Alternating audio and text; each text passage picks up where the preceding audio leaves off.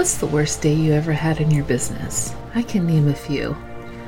I was a five time award winning entrepreneur who burned out because I couldn't give up control of anything in my business, whether it was because I thought I could do it faster or because I thought I couldn't afford it. I just refused to let anybody else in. Consequently, the business turned from a dream goal into a job I hated, and I didn't know what to do anymore. In 2015, I closed my business, walked away, and started a whole new life. But I didn't know what I wanted to be when I grew up after that. And I realized that what I really love to do is marketing. I love to talk about marketing and create marketing and teach other people how to create value based marketing initiatives that talk to their customers. I've done it for corporations, for entrepreneurs like you, bloggers, and everybody in between. I'm here to help you create your dream empire that gives you the freedom to create your life the way you want to do it. My name is Megan Brame. This is Stop Sucking at Business. Let's go. Hey guys, Megan here. This episode is going to be a little different. This is actually a reading of a blog post I have written because I want to make sure that I'm delivering as much valuable content to you as possible. And if you only know me from my podcast, then you probably don't know a lot about my blog, and vice versa. So it's my goal to just make sure that I'm giving you as much value as possible. Hence, this blog post episode. Now, this is going to be read by Lisa, and to be totally transparent, uh, I was going back and forth on if I should let you know that Lisa is AI. Uh, she is not a real person. She is artificial intelligence who uh, reads these blog posts. But um, I figured that it would probably just be better to be transparent with you that this isn't a real person. This is an AI uh, app, but I don't want that to, I guess, cloud your take of this information because I picked this blog post because I thought it was really valuable and wanted you to learn it in this month when we're talking about similar things. So I hope that you'll be able to look past the sometimes robotic voice of Lisa and instead ingest the content. And I promise that we're going to get better with this and make it less choppy, but I figured that it was best to just be totally upfront and tell you that this is my content read by AI and the goal is to just make sure that you're getting as much value as possible. So I hope that you'll be able to kind of, you know, overlook a little of the details uh, with her voice.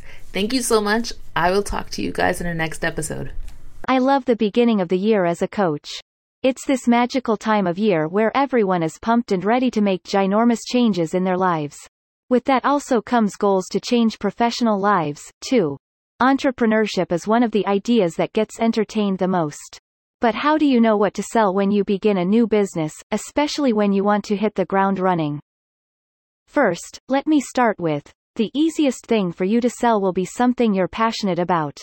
If you're really really into skincare, starting a skincare business would be a natural fit for you. You'll be able to stand behind the products and talk endlessly about the value behind your business. That doesn't mean, though, that sales will be quick. Usually, far from it unless you really have a dedicated fanbase ahead of the launch. For the rest of us who are starting at zero and just want to feel empowered as a business owner, there are some things that can be created quickly with a short turnaround. Things to sell when you want to start a business quickly. Recognized products. This usually enters the world of MLM. Jumping into an already established product line means less R&D for you and the ability to tap into a pre-existing customer base. The downside, though, is that you don't get a lot of customization opportunities. Plus you will often bump up against other sellers, so it becomes hard to stand out. Pre-made products. Creating a drop shipping business requires a low startup investment and the ability to source from a variety of vendors and products. The downside is that you can become overwhelmed quickly if you don't stick to a niche. You'll need to understand how to maximize the platform you're selling on, like if you're using Amazon merch, so that your products actually get conversions. Print on demand. similar to drop shipping, except you can customize products with your own design. Thereby adding a uniqueness factor that will help you stand out amongst the competition. The downside to this is that you'll need to develop a customer base on your own. So it won't be as fast as others and you'll need to keep on top of customer service issues. Pod items usually have a longer lead time since they have to be printed, and create an expectation of a longer wait for products. Digital products. E-books, courses, and printables are great ways to enter the world of entrepreneurship, especially if you have any expertise in a topic. No printing or production times mean that you can create an automated business that can sell when you're not around. The downside to this is that you'll need to establish yourself in a niche and create value-based lead magnets and sales funnels to get street cred. So there's a lot of front-loading to this. Digital services. Coaching, app development, coding, these are all potential avenues for a new entrepreneur to set up shop. Keep an eye on the latest trends and digital nomad style jobs. Then develop the skill set that will allow you to enter the industry. The downside is that a lot of these marketplaces are pretty saturated. So you'll need to niche down to stand out, and there may be a learning curve you'll have to overcome if you aren't already familiar with the industry.